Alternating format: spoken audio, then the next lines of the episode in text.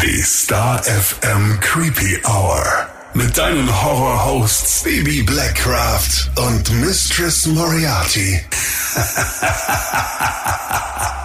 Hallo und herzlich willkommen in der Creepy Hour. Hallo, hallo. Ja, Missy, hast du deine Uhren schon umgestellt? Natürlich. Ja, alle. Ich muss ja gestehen, die Küchenuhr und die Uhr in meinem Auto. Typisch. Die lasse ich immer so. Aber das hat auch den Hintergrund, wenn ich dann die Uhrzeit sehe. Oh, scheiße, scheiße, scheiße, es ist schon zu spät. Aber dann freue ich mich, weil ich eine Stunde mehr habe. Man muss jetzt dazu sagen, dass Missy auch immer ganz oft ein bisschen zu spät kommt. Ist okay. Also wenn du mit Sommerzeit im Winter pünktlich bist, dann okay. Das sind meine griechischen Gene. Südländer sind meistens spät dran.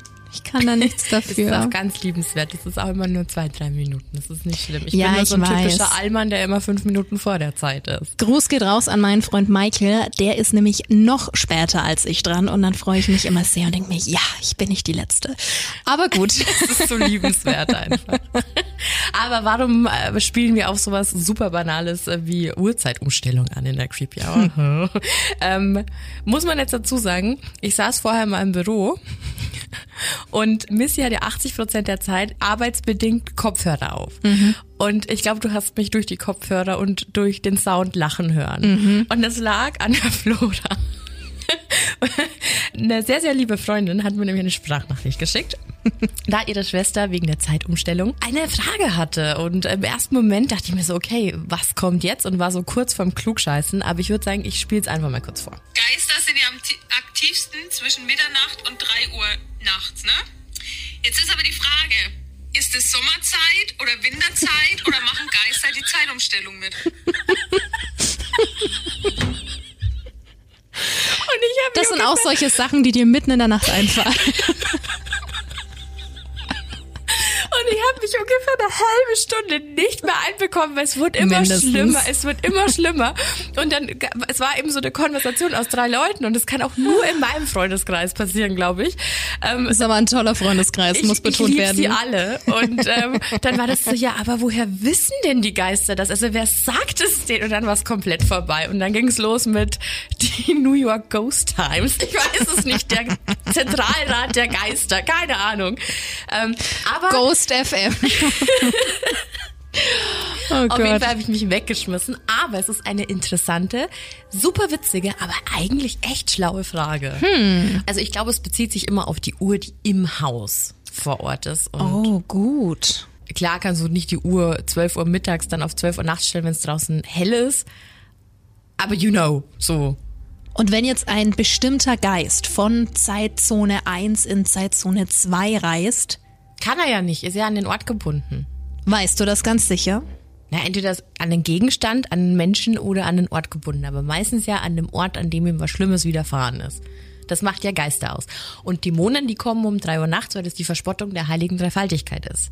Und die ist ja wiederum an nichts gebunden. Also Eben, du- ein Dämonen sind ja Dämon.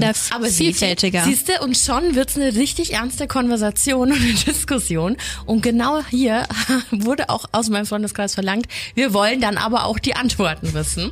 Creepy Family. Äh, genau, ihr seid gefragt. Also falls du irgendeine Idee hast, ähm, was da dahinter stecken könnte, beziehungsweise welche Theorie du dazu hast, äh, bitte immer her damit auf Instagram, Facebook oder per Mail an creepyhour@starfm.de. Flora, Flora, großartige Frage. Grüße gehen raus nach Lichtenfels. Auf jeden Fall. Ach schön. Ja, wir wurden durch den letzten Fall tatsächlich auch so ein bisschen animiert heute. Es ging ja beim letzten Mal um den äh, Yosemite Killer Carrie Stainer. Und da haben wir ja schon so auch über die Cedar Lodge gesprochen und dass es dieses Motel ja auch bis heute noch gibt. Super gruselig. Wir haben zum Ende ja dann noch ein bisschen rumdiskutiert, ob wir persönlich da drin schlafen würden oder nicht und dachten uns, wir knüpfen gleich mal an mit der heutigen Folge und sprechen über bekannte, verfluchte Hotels. Also wirklich ein spannendes Thema und vor allem auch ein weltweites Thema. Die gibt's ja überall. Überall, das ist das Schöne dran. Und wir starten auch tatsächlich mit dem ersten, nämlich mit dem Grand Hotel Waldlust. Und wie es der Name schon verrät, müssen wir dafür gar nicht wie sonst üblich nach Amerika oder sonst wohin. Nein, das Schlosshotel Waldlust liegt nämlich in Freudenstadt im schönen Schwarzwald. Also es geht quasi nach Baden-Württemberg. Schöne Gegend. Das Hotel entstand zwischen 1902 und 1903 für den Hotelier Ernst Lutz. Ursprünglich war das 14.000 Quadratmeter große Grundstück, aber in Anführungszeichen nur mit einer Villa bebaut und die hatte den tollen Namen Sommerhaus Waldlust. Diese Villa wurde dann aber ausgebaut und erweitert und zwar um ganze, gib dir das mal, 80 Zimmer und Suiten. Das ist schon viel für sowas. Also Riesig. Es ist wirklich groß für was, was vorher einfach nur eine Villa war. Ne? Anfang der 20er Jahre kam dann sogar noch ein sehr, sehr edler Festsaal hinzu. Und dadurch wurde das Hotel letztendlich zu einem totschicken Treffpunkt für jeden, der Rang und Namen hatte. Also ein richtiges Nobelhotel mit Prunk und Protz und von Schauspielern über Könige, sogar Sultane. Alle wollten ins Grand Hotel Waldlust und Grand Hotel nennt man quasi alles, falls du das schon mal wo gelesen hast, sehr luxuriöse und sehr große Hotels. Also durfte sich das Hotel Waldlust quasi auch als Grand Hotel bezeichnen. Ab 1930 wurde das Hotel, welches ja ein Familienbetrieb war, von Adele B. geführt. Aber alle nannten sie Adi, finde ich auch sehr sympathisch. Und sie machte das wirklich gut. Also sie war auch bekannt für ihre tollen Tanzveranstaltungen und ihre Gastfreundschaft. Ich meine, wenn das nicht in einem Hotel Auf wichtig ist, ja. wo dann, ja, und das auch meist in vornehmen Kreisen. Sie wusste halt, was ihre gut betuchten Hotelgäste wollten und was ihnen wichtig war. Dann kam aber leider der Krieg und es änderte sich natürlich alles schlagartig. Ne? Also wir müssen das nicht erklären, dass da einfach alles sehr zugrunde ging. Und auch Adi wurde 1949 tot in ihrem Zimmer 434 aufgefunden. Und das Schlimme daran, Adi wurde ermordet. Und bis heute ist unbekannt, was da wirklich mit ihr passiert ist. Also ihr Zimmer war auch sehr prunkvoll, hatte so ein grünes Himmelbett mit drin. grün. Man kann das auch immer noch angucken. Aber durch diesen schrecklichen Mord gibt's eben ein Gerücht. Und zwar soll Adi seit ihrem Tod als Geist im Hotel Waldlust ihr Unwesen treiben. Das allein ist ja schon unheimlich genug, aber es kam noch mehr dazu. Denn das ehemals so glorreiche Hotel wurde in ein Lazarett umgewandelt. Bibi hatte schon gesagt, es war Krieg. Der Prunk, der war total verblasst und das Hotel beherbergte anstatt Lebensfreude nur noch schwer verwundete Menschen und auch den Tod selbst, ja. Auch nach der schlimmen Kriegszeit erholte sich das Hotel nicht wirklich. Es gab zwar immer wieder Besitzerwechsel und Versuche, es wieder zur alten Größe zu führen, also um diesen Ruf wiederherzustellen, aber alles scheiterte. Und die Gerüchte, die sich natürlich dann irgendwann um dieses Hotel rankten mit dem Mord, ja, dem ganzen verlorenen Seelen da drin, war ja eher kontraproduktiv. Ja, also klar. heute hättest du wahrscheinlich einen super guten Tourismus da drin. Für damalige Verhältnisse war es halt verpönt. Es war, ja, du wolltest dich nicht mit Geistern abgeben. Ne?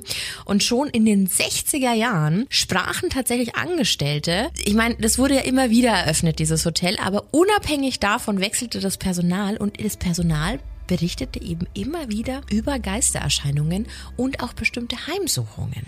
Das Hotel Waldlust galt also fortan als verflucht. Es wurde aber auch behauptet, dass neben Adi auch die Geister der dort im Lazarett verstorbenen Menschen gefangen seien. Also eine Menge, ja.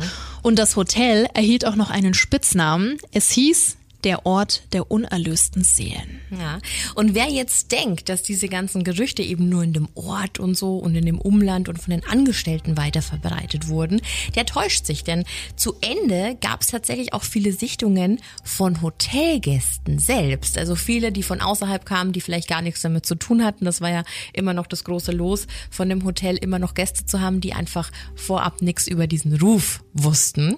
Und genau die berichteten dann aber über flackernde Elektronik, wackelnde Gläser oder unerklärliche Geräusche oder so. Also Wie im Film, ne? Ja, da war richtig viel los.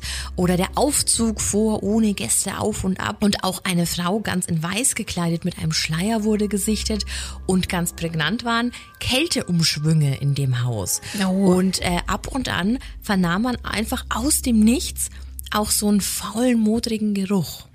Also auch nicht sehr angenehm. Und wo ich persönlich echt ausflippen würde, war die Situation, äh, die einer Dame dort passiert ist. Die war mit ihrem Freund in dem Hotel, hatte da ein Zimmer und sie wurde in der Wanne von einer Präsenz sogar berührt. Und nach diesem Erlebnis, äh, ja, soll das Paar dann auch sofort abgereist sein. Ich meine, in der Badewanne. ja, vor allem ohne, ohne Kleidung. Und dann ist es ja eigentlich super warm und dann, oh nee. Ja, vor allem, du gehst ja im ersten Moment mal auch davon aus, dass es wahrscheinlich deine Begleitung ist. Hm. Als der dann im äh, Zimmer nebenan war, ist, glaube ich, ganz schnell Panik ausgebrochen. Ja. Wäre bei mir zumindest so. Ekelhafte Gott, Vorstellung. und wir sind ja beide so große Badefans. Okay. Gut, das hat sich dann jetzt erstmal wieder. Ja, erledigt. Auch spannend und irgendwie auch ganz süß war dann wiederum die Legende um die zwei Ölgemälde, die im Hotel aufgehangen waren. Das war zum einen ein Bild von Adi in sehr jungen Jahren und ein Gemälde eines Geistlichen, die ja je nach Lage und Winkel gefühlt immer ja unterschiedlich geguckt haben. Also es soll sich immer so ein bisschen angepasst haben, wie in diesen Spukfilmen, wo dich die Augen schon verfolgen, aus den Gemäldern raus. Genauso muss es gewesen sein. Ja, und so kam es dann dazu, dass einige Besitzer zu ihren Angestellten sagten, wenn du bei der Adi vorbeikommst, dann rede auch mit ihr. Sie ist ja schließlich unser Hausgeist. 2005, auch das ist noch gar nicht lange her, war das Hotel dann leider am Punkt des Ruins angekommen. Ja, und schloss seine Zimmer für immer. Nur gut, dass das Hotel nicht abgerissen werden darf, denn es steht nämlich unter Denkmalschutz und damit alles erhalten bleibt und die Geister auch weiterhin in ihrem Hotel residieren können, gibt es einen ganz tollen Verein, nämlich den Denkmalfreunde Waldlust e.V. Und bei denen kann man zum Beispiel Termine im Hotel vereinbaren für sogenannte Lost Place Fotoshootings oder Touren. Also das kann man quasi buchen und auch als Event Location. Also sehr, sehr spannend. Habe ich schon die wildesten äh, Videos auf YouTube zugesehen. Hochzeiten, Geburtstag, das ist Also äh, auch YouTuber, die dann halt rumrennen und das Ja. alles, äh, die da drin schlafen durften. Also sehr, sehr toll. Und das kostet pro Tag oder pro Session 35 Euro pro Person. Das geht. ist super easy, dass man da halt mal rein darf. Man kann das eben alles auf deren Homepage mal, mal googeln und mal reinschauen, kann man alles buchen. Und ist eben sehr, sehr schön, dass man in diesem ehemaligen Grand Hotel dann einfach immer noch so, ja, den Zugang dazu findet. Und falls du jetzt mal Kontakt zu Adi suchen willst, ist das ja vielleicht ganz interessant, denn dann würde ich sagen, der Schwarzwald ruft. Weil ich meine, rein kann man ja, wenn man sich vorher anmeldet. würde ich auf jeden Fall machen. Wie gesagt, der Schwarzwald ist wunderbar. Voll. Und wenn du dann das sowas noch erlebst. Und es sieht auch immer noch sehr prunkvoll von außen aus. Also sehr, sehr toll. Verrückt. Und schön, dass es was in Deutschland gibt. Das stimmt allerdings. es wird aber international, denn vom Schwarzwald geht's jetzt weiter in die USA und zwar in ein Hotel. Das ist so cool, das Stephen King höchstpersönlich 1974 besucht hatte. Es geht um das Stanley Hotel in Estes Park. Ja, Estes Park liegt im Bundesstaat Colorado und das Stanley Hotel bietet tatsächlich ganze viereinhalb Sterne, also heute Ordentlich, noch. ja. Und jetzt die Frage aber aller Fragen, was hat denn der Master of Horror mit diesem Hotel zu tun? Um das mal so ein bisschen aufzudröseln, beziehungsweise um zu verdeutlichen, eine Beschreibung. Das Hotel liegt ziemlich abgelegen. Es hat lange Flure, welche mit einem roten Teppich ausgestattet sind. Und in Zimmer 217 soll der Geist eines verstorbenen Zimmermädchens hausen. Bei dem einen oder anderen klingelt jetzt bestimmt schon, aber dass Stephen King dort landet, war so eigentlich überhaupt nicht geplant damals. Der war mit seiner Ehefrau unterwegs in Colorado und es gab einen wahnsinnig starken Schneefall und dadurch wurde er gezwungen, ein Nachtquartier für sich und seine Frau zu finden. Es war schon relativ am Ende der Hotelsaison, als sie eben das Stanley Hotel fanden und zu dem Zeitpunkt war es dort auch überhaupt nicht aufpoliert oder irgendwie hübsch und das ganze Hotel war auch menschenseelenleer. Perfekt für die unheimliche Atmosphäre, die von leeren Hotels ja definitiv Absolut, ausgeht. Ja, ja. ganz klar. Das eben gepaart mit einem Albtraum brachte Stephen King dazu, die Story zu Shining zu schreiben. Unfassbar. Also dieser Umstand einfach, dass er wirklich in so einem menschenleeren Hotel war, wie unheimlich muss es gewesen sein. Und, und dann ist Von nichts kommt nichts. so krass. Aber kommen wir mal zum Hotel selbst. Das hat seinen Namen nämlich eigentlich von seinem Gründer Freeland Oscar Stanley. Und der hat sich sein Geld damals, und davon hatte er nicht wenig, mit Fotografie und Automobilgeschäften verdient. Und er verbrachte seit Anfang des 19. Jahrhunderts seine Sommer super gerne in den Rocky Mountains, also da Colorado die Richtung, weil er da die Luft so gut fand und da aus gesundheitlichen Gründen gerne hinkam, weil er es als Highland empfand. Und deswegen hat er seine Sommer da immer sehr gerne verbracht. Ja, andere fahren an die Ostsee, ne? Der war halt dort immer. Genau. Ja, und er hielt sich oft in der Siedlung von Estes Park auf, allerdings fehlte es ihm dort an Luxus und Glamour. Und er beschloss, sich da einfach mal selbst drum zu kümmern und er baute ein luxuriöses Hotel. Am 4. Juli 1909 feierte Stanley dann die große Eröffnung des Hotels. Ja, und was ein echter Side-Fact ist und so gut zu Shining passt, bis in die 80er Jahre, und das wusste ich auch nicht, gab es sowas wie Zentralheizungen noch nicht. Ne? Also du hast nicht einfach in jedem Zimmer mal kurz die Heizung Ja. aufdrehen können. Und so kam es quasi, dass das Stanleys wie im Film in The Shining nur in den Sommermonaten geöffnet hatte. Also im Film war es ja drastisch dargestellt mit super viel Schnee am Berg oben. Aber es gab es einfach nicht, dass dieses Hotel im Winter offen war. Dieses große Hotel war komplett verlassen und deswegen traf Stephen King zum Ende der Saison, als er da eben eintraf, eben nur dieses kalte und gottverlassene Hotel vor. Also welche Parallelen das es da gibt. Ja, und Stanley, also der Hotelbesitzer, der liebte Kultur, Musik und Shows. Und so kam es dazu, dass er seiner Frau Flora zum Beispiel einen wahnsinnig tollen Flügel schenkte. Der stand dann im Hotel. Und es gab sogar eine hoteleigene Konzerthalle. In dieser Halle, und das musst du dir mal geben, hat sogar schon Houdini himself Shows gegeben. Abgefahren, oder?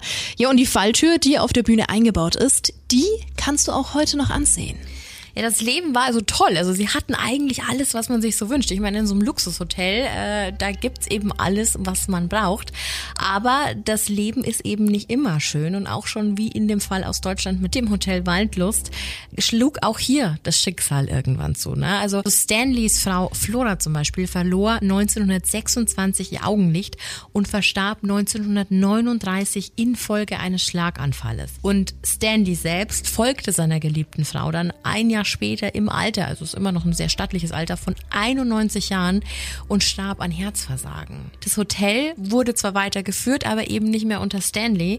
Und so kommt es, dass es eben dieses Gerücht gab, als Flora verstarb, dass man sie nachts auf ihrem eigenen Flügel immer noch spielen hört. Allgemein gibt's ja da sehr, sehr viel Übernatürliches. Ne? Also wenn du dir so das Hotel anschaust, es gibt paranormale Führungen mit allen möglichen Geistergeschichten rund ums Hotel oder auch ein Zimmer, in dem Seancen abgehalten werden können. Na, da hätte ich schon mal Lust drauf. Ein hauseigenes Medium, wo gibt's das denn bitte? Und ein Psychiater, ja, der steht ebenfalls zur Verfügung. Also dem Image des Hotels äh, kam das natürlich schon zugute, also diese ganze Stephen King-Geschichte. Aber was ist denn mit den Gästen? Also das ist ja immer die große Frage. Ist es jetzt cool, so ein Haunted Hotel zu haben oder nicht? Und ich habe da mal so ein bisschen geguckt und habe auch mehrere Bilder gefunden, aber eins ist mir ganz besonders angetan. Und zwar vom Instagram-User Area415. Der ist als Gast im Stanley Hotel eingecheckt und hat auf einer Treppe sogar anscheinend einen Geist auf Kamera festgehalten. Also es ist, sehr creepy, was man da sieht. Sieht aus wie so eine Frau, Frauengestalt. Und er hat dann auch noch drunter geschrieben, holy shit, ich glaube, ich habe gerade wirklich einen Geist auf Kamera festgehalten. Generell gibt es sehr, sehr viele Geschichten über viele ehemalige Gäste und auch Angestellte des Hotels, welche auch nach ihrem Tod das Hotel nie verlassen haben sollen. Also es kommt ja auch in Hotels öfter mal dazu, dass jemand verstirbt. Ähm, anscheinend äh, gibt es da sehr, sehr hohe paranormale Aktivitäten. Und falls du dir jetzt denkst, ach ja, hätte ich schon mal Lust drauf, dann gibt's für dich natürlich etliche Infos auf der Homepage des Hotels. Da kannst du dir sogar Spirited Rooms buchen und das für schlappe 329 Dollar pro Nacht. Aber es ist möglich und es ist sehr cool, dass es sowas gibt. Das ist total verrückt. Also wir waren ganz lange auf dieser Seite gefangen. Also wenn man auf die Zimmerauswahl geht, dann kommt eben diese äh, spezielle Kategorie Spirited Rooms und eben mit dem Vermerk, ich würde das wahnsinnig gerne mal vorlesen, Stanley Hotel features a variety of rooms with high paranormal activity include the famous Stephen King suite 270, the Ghost Hunter's favorite room 401, as well as 407 and 428. These are among our most requested rooms. Availability is limited. Also die sind anscheinend auch voll oft ausgebucht. Ja, klar, Und wie wen krass- wundert's? Wie krass, dass es einfach eine Stephen King Suite gibt. Und die sind anscheinend äh, highly paranormal aktiv und da gibt's voll viele Geistersichtungen. Also ich meine, du kannst schon aus jedem Zeug Geld machen, so. Aber wie cool ist das bitte? Aber noch ein kleiner Side-Fact, die Außenaufnahmen des Hotels in der Shining-Verfilmung von Stanley Kubrick war nicht das Stanley Hotel selbst. Da Kubrick fand, dass das Hotel viel zu freundlich Das aussehe. musst du dir mir vorstellen, ne? Ein freundliches Hotel. Ja, aber das, also, das aus dem Film, das toppt ja auch wirklich nix. Also, das ist ja wirklich unheimlich. Naja, dafür hat sich aber dann das Stanley Hotel 2015 sogar noch einen Irrgarten als Anmutung des Labyrinths aus dem Film angeschafft. Also, die hatten auch diese ganz tollen grünen Labyrinths vor dem Hotel. Und das finde ich schon toll, wenn sich so ein Hotel ja irgendwie so darauf einschwört, dass es das Original aus einem Stephen King Klassiker ist. Ja. Und dann alles versucht, das eben drumherum zu bauen. Also ich würde es auf jeden Fall besuchen. Schon. Hätte ich kein Problem damit. Das kann ich mir vorstellen. Alles andere hätte mich jetzt auch überrascht.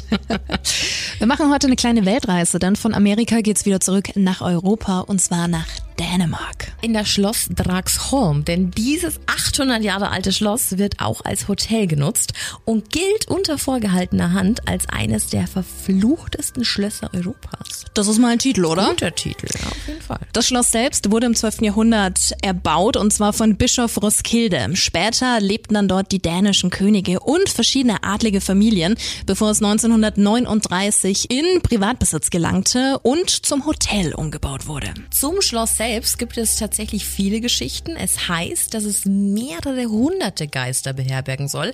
Aber es gibt dort sowas wie, ja nennen wir es mal, die Superstars unter den Geistern. Und zwar handelt es sich dabei um die Sichtungen der Grauen Lady, der Weißen Lady und dem Grafen von Bothwell. Aber aufgepasst, es gibt Unterschiede im Umgang mit diesen drei Geistern. Obacht, Obacht. Die graue Lady ist als guter Geist anzusprechen, denn sie kommt allnächtlich an diesen Ort zurück, um ihre Dankbarkeit zu zeigen. Sie war als Dienstmädchen auf dem Schloss angestellt gewesen und bekam eines Tages furchtbare Zahnschmerzen. Als sie dann wieder gesund wurde, schwor sie der Legende nach in ewiger Dankbarkeit auf dem Schloss nach dem Rechten zu sehen. Bei der weißen Lady handelt es sich um einen trauernden und gekränkten Geist. Also zu Lebzeiten war die weiße Lady nämlich die Tochter einer der Besitzer des Schlosses und die verliebte sich in einen Mann aus dem Volke. Der arbeitete lediglich dort, also was eigentlich total verpönt war, aber eine Zeit lang gelang es ihnen, ihre Beziehung vor ihrem Vater geheim zu halten. Eine solche Beziehung war nämlich nicht gern gesehen, weil Adel und Pöbel nicht miteinander vermischt werden durften. Eines Tages aber erwischte der Vater die beiden und war so wütend, dass er seine Tochter zur Strafe einmauern ließ. Wie verrückt ist das denn bitte? So, dass diese natürlich grauenhaft ums Leben kam. Und wegen dieser Ungerechtigkeit kehrt die weiße Lady jede Nacht als Geist zurück und wandelt auf den Gängen des Schlosses umher, auf der Suche nach ihrem Liebsten. Ja, und tatsächlich wurde 1930, als man sanitäre Anlagen einbaute und dafür einige Mauern einriss, ein mit einem weißen Kleid bekleidetes Skelett gefunden. Also somit wurde eigentlich die Legende der weißen Lady bestätigt. Also entweder hat sich da jemand einen ganz dummen Scherz erlaubt oder es ist die Bestätigung dafür, dass es diesen Geist oder diese Geschichte zumindest gibt.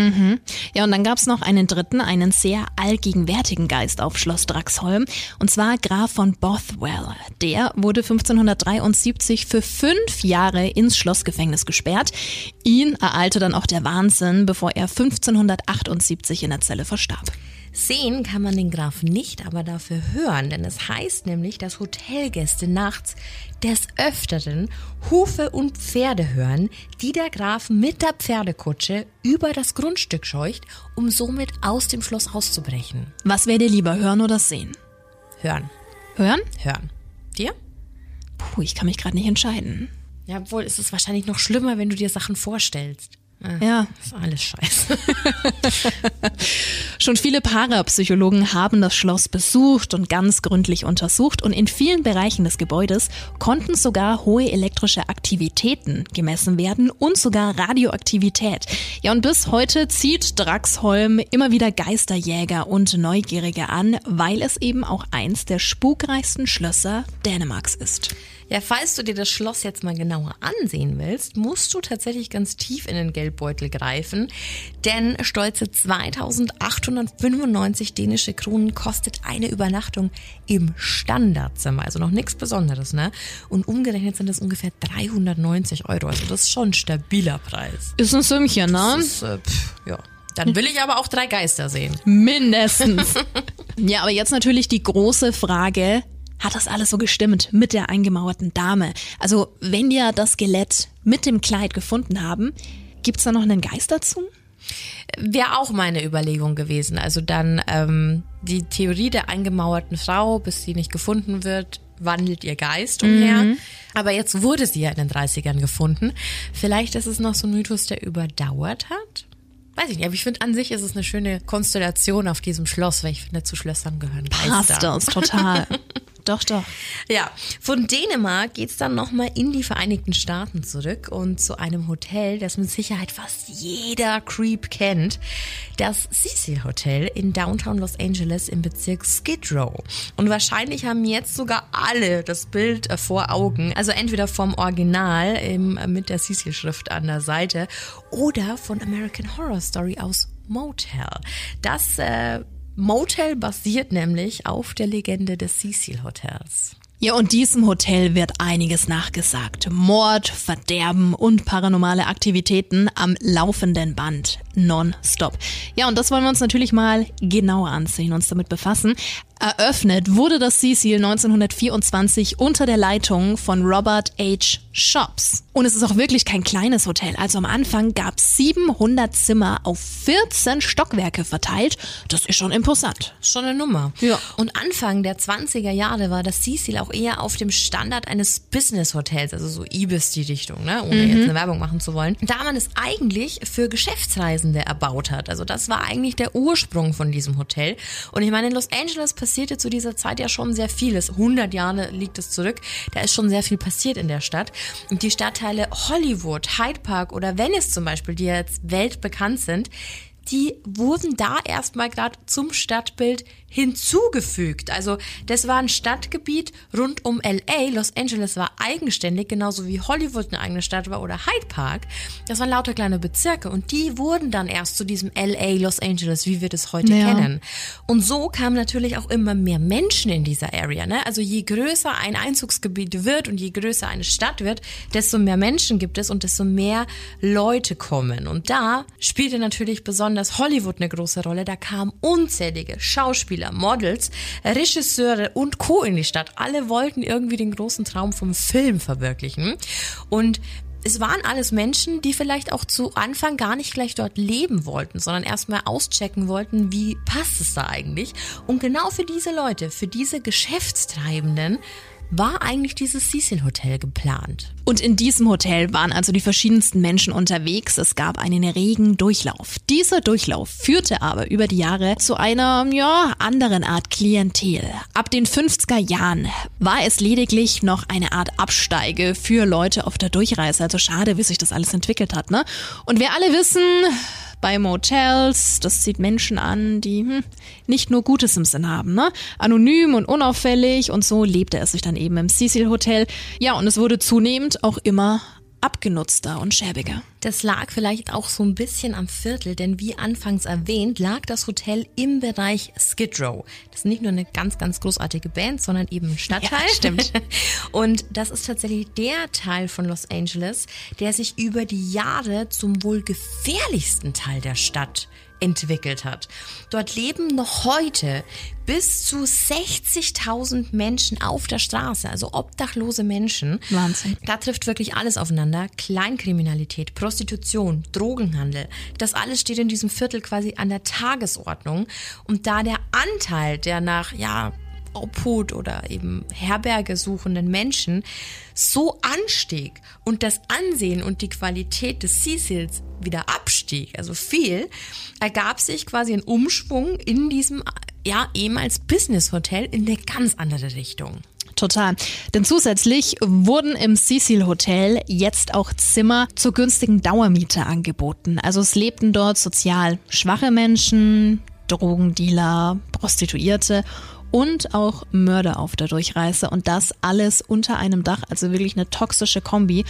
Und wenn das so viel Leid auf einem Haufen ist, ja, dann passieren leider auch oft sehr tragische Dinge. Und so gab es von 1954 mehrere Suizide im Cecil Hotel. Besonders auffällig, viele Frauen sprangen aus dem hohen Gebäude in den Tod und so zum Beispiel auch Pauline Orton. Die ist im Oktober 62 gesprungen und besonders tragisch, die sprang nicht nur in den eigenen Tod, sondern erwischte beim Aufprall den 65-jährigen Passanten George Giannini und der war wirklich zu dem Zeitpunkt, das ist so kurios, weit und breit der einzige Fußgänger und genau da schlägt sie ein. Also wieder der Punkt, falscher Ort, falsche Zeit. Ja. Schrecklich. Ganz ja. tragisch. Und ich hatte es gerade ja auch schon angesprochen, äh, Thema Mörder. Ne? Also auch in diesem Punkt erlangte das Cecil Bekanntheit, denn Richard Ramirez, also der Night Stalker, mietete sich zwischen 1984 und 85 im 14. Stock des Hotels ein. Und wir alle wissen ja eben aufgrund der Folge, wie viele Menschen Ramirez letztendlich grausam ermordet hat. Aber er war nicht der Einzige. Auch Jack Unterweger checkte ins Cecil Hotel ein. Ja, Johann Jack Unterweger, auch so ein spezieller Kandidat aus der Steiermark tatsächlich. Sollte man vielleicht auch noch mal eine eigene Folge widmen. Der mordete vorher schon und flüchtete dann in die USA. Und als Journalist getarnt hielt er sich äh, zu dem Zeitpunkt auch sehr viel in Skid Row auf den Straßen auf und hat sich als Unterkunft gezielt das Cecil ausgesucht, um es Ramirez gleich zu tun. Also sehr krankhaft, ein richtiger Nachahmungstäter, wenn er auch schon sehr viele vorher umgebracht hat, aber der wollte gezielt nur wegen Ramirez dahin, ne? Stört. Und Jack Unterweger hat drei Prostituierte in Los Angeles zu Tode stranguliert und er band die Unterwäsche bei jedem seiner Opfer zu einem Henkersknoten und führte somit den Tod herbei. Also auch ganz, ganz grausam, was der Mann da gemacht hat. Es gibt leider nicht allzu viele Infos zu den drei Morden, aber es heißt, dass Unterweger die Frauen im Cecil Hotel getötet haben soll.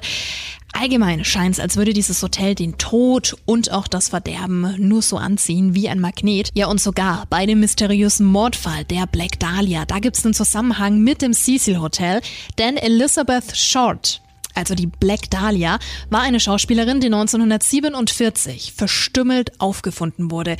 Und mit verstümmelt meinen wir hier jetzt, dass die Dame unter anderem auf Hüfthöhe einmal durchgesägt wurde. Also auch einer der wohl bekanntesten Mordfälle Los Angeles.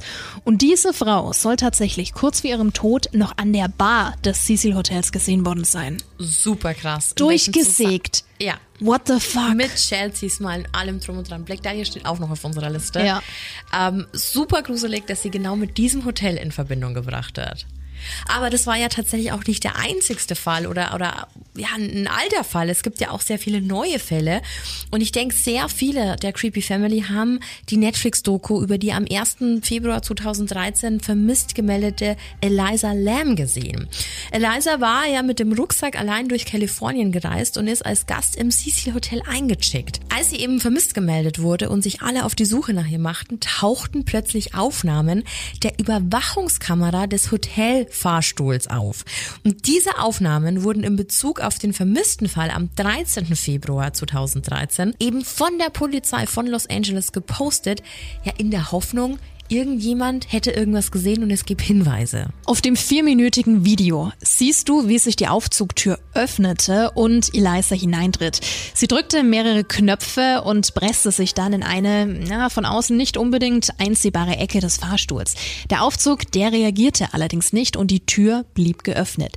Eliza sprang dann aus dem Eck und schaute mehrmals aus dem Fahrstuhl, also so, als würde sie etwas oder jemand verfolgen, ne? Ja, richtig unheimlich war diese Aufnahme. so voll unter Verfolgungswahn einfach. Und am Ende der Aufnahme verlässt sie den Fahrstuhl und gestikulierte aber mit den Armen. Und die Tür des Aufzugs, die schließte und öffnete sich auch mehrmals, ne? Ganz seltsam, Unangenehm. warum dieser Fahrstuhl auch nicht reagiert Ja. hat. Ganz, ganz un Und das so Mätzchen gemacht hat. Ja, also ganz bizarre Aufnahmen auf jeden Fall. Und die haben es tatsächlich auf der Suche nach Eliza auch geschafft, die wildesten Spekulationen loszutreten. Also da gab's Verschwörungstheorien, da gab's Anschuldigungen, das war nicht mehr normal. Und ja, das tragische Ende der Geschichte kam ja dann am 19. Februar 2013, dem es vermehrt zu Beschwerden der Hotelgäste im Cecil kam, dass der Wasserdruck zu schwach und das Wasser allgemein seltsam aussah und roch. Da wurden dann letztendlich die Wassertanks überprüft, um diesen Mangel eben zu beseitigen. Und was man dann fand, war natürlich super tragisch, nämlich die nackte Leiche von Eliza. Die schwamm in diesem Wassertank. Und laut Autopsiebericht wies ihr Körper kein Alkohol, kein Drogenrückstand auf nichts und auch eine Fremdeinwirkung war ausgeschlossen. Also ihr Tod wurde vom Gerichtsmediziner als Unfall eingestuft und als Todesursache an sich wurde tatsächlich äh, Ertrinken eingetragen. Ja, also es bleibt ein sehr, sehr komischer Fall. In der Doku, die Baby vorhin ja schon angesprochen hat, auf Netflix, wurde ja auch noch erklärt, dass der Grund für diesen schrecklichen Unfall die bipolare Störung von Eliza sein könnte und der Fall somit nichts Übernatürliches oder Seltsames aufweist, sondern eben nur ein tragischer Unfall war. Pff, ja, gut. Da man jetzt aus diesen Tanks, wenn man mal drin ist, alleine nicht mehr rauskommt. Ob der Deckel des Tanks nun aber offen oder geschlossen war und ob Eliza überhaupt die Kraft zum Öffnen dieses Deckels hatte, muss ja auch gesagt werden. Das sind äh, Fragen, die aber nur so hm, halbherzig beantwortet werden können. Ja, ich glaube, niemand war nach der Doku so wirklich befriedigt vom Fernseher gesessen. Es war so, hm. so oder so ist dieses Hotel ein Ort mit sehr, sehr viel schlechter Energie, wenn man das mal so sagen darf. Und ich meine, dort widerfuhr auch super vielen Leuten wirklich großes Leid. Also überleg mal, wie viele sozial schwache Leute da einfach gefangen waren, Ja. die gar nicht aus ihrer Struktur raus konnten. Da passierte so viel Schlimmes. Und ich bin echt überzeugt, dass sich so ein Ort tatsächlich Dinge merkt und diese schlechte Energie speichert. Also wie so ein Bad Vibe, den du von diesem Hotel bekommst. So ein negativer Magnet. Ja. Ja, wer das Cecil Hotel heute sucht, wird auch tatsächlich noch fündig. Es heißt tatsächlich nur anders. Äh, Man muss dazu sagen, 2007 gab es schon einen Rechtsstreit, weil neue Besitzer eben diese angesprochenen Dauermieter, die ja immer eigentlich so für Stress sorgten, raushaben wollte. Das hat der Stadt Los Angeles aber überhaupt nicht gepasst und deswegen haben sie sich auf einen Vergleich geeinigt. Und damals schon wurde das Cecil aufgeteilt. 300 Zimmer blieben als Wohnraum und 300 weitere galten als Hotel im Hotel, als Stay-on-Main-Hotel. Also 100 Zimmer sind komplett rausgeflogen, die wurden für andere Sachen genutzt, aber 300 quasi für Dauermieter, 300 für Touristen. Und mittlerweile kann man wohl auch wieder einchecken. Also jetzt steht nur noch Stay über dem Eingang, auch schön mit Gold umrandet. Und jetzt habe ich noch so einen kleinen Tipp. Achtung, Rabbit Hole. Es gibt einen TikToker und Instagrammer namens äh, Pete Monzingo. Und der Typ, der ist in einem Apartment direkt gegenüber des Cecil Hotels gezogen. Also mit voller Absicht. Und der postet immer wieder Stories dazu. Also der hat zum Beispiel Aktivitäten wahrgenommen und gefilmt, als das Ding eigentlich komplett dicht war und da eigentlich keiner drin war. Und hat auch versucht, eine Drohne drüben reinzufliegen. Als es dann wieder offen hatte, hat er versucht, mit Leuten auf dem Balkon Kontakt aufzunehmen. Und es ist totaler, puh, keine Ahnung, so ein richtiger. Mind-blowing, danke, dass du es aussprichst. Als wir an diesem Skript saßen für diese Folge, haben wir auch mal wieder seine Story gecheckt. Und siehe da, am 25.03., acht Stunden vorher, als wir gecheckt haben, hat Pete ein neues Video zum Cecil hochgeladen. Und man sieht in diesem Post, wie er von seinem Apartment auf die Straße runterfilmt und vor dem Cecil, also vor dem Stay Motel, ein Krankenwagen steht und eine im Bodybag befindende Person in diesen Krankenwagen geschoben wird. Und drüber stand eben noch nicht lange offen und schon wieder die nächste Leiche im Cecil. Das ist so verrückt. Und es ist so krass, weil wir haben uns das ja dann auch ewig angeguckt und es ist so ein Rabbit Hole, aber es ist einfach so spannend und er hat 100.000 Stories eben über Cecil und ey, es ist einfach nur creepy und aber so, so, so interessant. Also Sehr empfehlenswert, wenn Pete. man mal am Sonntag Langeweile hat. Monsingo musst du dir unbedingt mal anschauen. Ja, können wir dann auch noch verlinken. Mhm, gute Idee. Also alles völlig gaga. Wir haben auch nochmal geschaut, aber momentan gar keine Plattform gefunden, auf der du ein Zimmer buchen könntest. Vielleicht auch besser so. Auch die Homepage sagt auf Deutsch, dass es momentan keine freien Zimmer gibt. Was komisch ist, weil ja dort eben wieder Leute leben. Also super, super spooky. Naja, aber vielleicht sind das auch die Dauermieter. Vielleicht. Vielleicht. Ja, also ich find's super, super krass. Also dieses Cecil Hotel, das beschäftigt mich sehr. Glaubst du, das Hotel hat die mysteriösen Vibes unserer Recherchearbeit verspürt und dementsprechend das nächste Das Opfer täte mir sehr leid, wenn es so wäre. in den Tod gezogen? Ja, um Gottes Willen. Das nicht. Aber äh, so, also es war so verrückt. Wie einfach ein Hotel so viel Leid anziehen kann. Also natürlich bedingt das eine dann wieder das andere und so ist mir schon klar. Aber dass auch Richard Ramirez da eingecheckt hat und so, es ist einfach, da passt so viel dann mit der Black Dahlia und das war ja noch so viel früher und irgendwie ist es so, als wäre das böse gebaut worden. Hört sich das blöd an, wenn ich das so nee, sage? es hört sich halt voll nach Drehbuch an und ist es leider nicht. Krass, oder? Das Böse gebaut wurde. Oh, das hast du schön gesagt. Ja. Baby ist so poetisch heute Abend. Ich bin begeistert. Ich gebe mein Bestes, ich gebe mein Bestes. Ja, aber weißt du schon, so halt äh, mit bösen Absichten. Mhm. So wie H.H. Holmes einfach schon sein Killerhotel gebaut hat. Mhm. Vielleicht ist ein riesengroßes Pentagramm unterm Keller eingeritzt in Beton. Man weiß es nicht. Jetzt kommst du aber her mit deinen ganzen Theorien. Ja, aber auf Ja. jeden Fall trotzdem eine schöne Folge. Und wer weiß, wer oder was da noch irgendwo eingemauert ist, ne? Stimmt. Vielleicht gibt's ja da 500 weiße Ladies. Mhm. Könnte sein, könnte sein. Was Ja. für eine Folge. Ich find's auch super spannend. Wir finden immer wieder neue Wege. Ähm, ich find es toll. Also das ist so unser Around the World Ding mit Hotels. Also was gibt's denn Besseres? Ja. Ostern steht vor der Tür, einige haben Urlaub, ne? Ist das jetzt so stimmt. der äh, creepy Reiseführer, falls du mal bisschen was anderes erleben möchtest? Ja, sehr, sehr cool. Nächste Woche geht's dann tatsächlich wieder weiter mit, haben wir schon lange nicht mehr gehabt, Missy, historischen Killern. Und zwar einem ganz besonderen Fall. Das ist auch ein bisschen tricky. Willst du schon verraten, um was es geht? Es geht um den Fall hinter Kaifek. Ja, es haben sich super viele gewünscht und ich glaube, da fiebern schon einige sehr, sehr arg drauf. Also ich habe auch voll Bock. Falls du noch nie was davon gehört hast, da wurden auf einem Hof in Oberbayern in einer Nacht sechs Menschen getötet. Es wird also auch hier wieder sehr unheimlich. Und man muss dazu sagen, ist einer der wichtigsten Fälle der äh, deutschen Kriminalgeschichte, der bis heute unsolved ist. Also das ist auch nochmal was Besonderes. Du darfst dich da auf viel Spekulation unserer Seite freuen. Das wird bestimmt eine sehr ähm, diskussionsreiche Folge. Und die nächsten Wochen werden sehr abwechslungsreich. Ja, stimmt. Wir haben schon sehr, sehr viel geplant. Richtig Bock. Adrenalin, Vollgas. Adrenalin, Adrenalin. Ja, okay, dann würde ich sagen, war's das für heute. Vielen Dank fürs Zuhören. Bleib gesund Das sowieso. und denk dran, creep it real. And scary. Bye, bye. Ciao. Tschüss.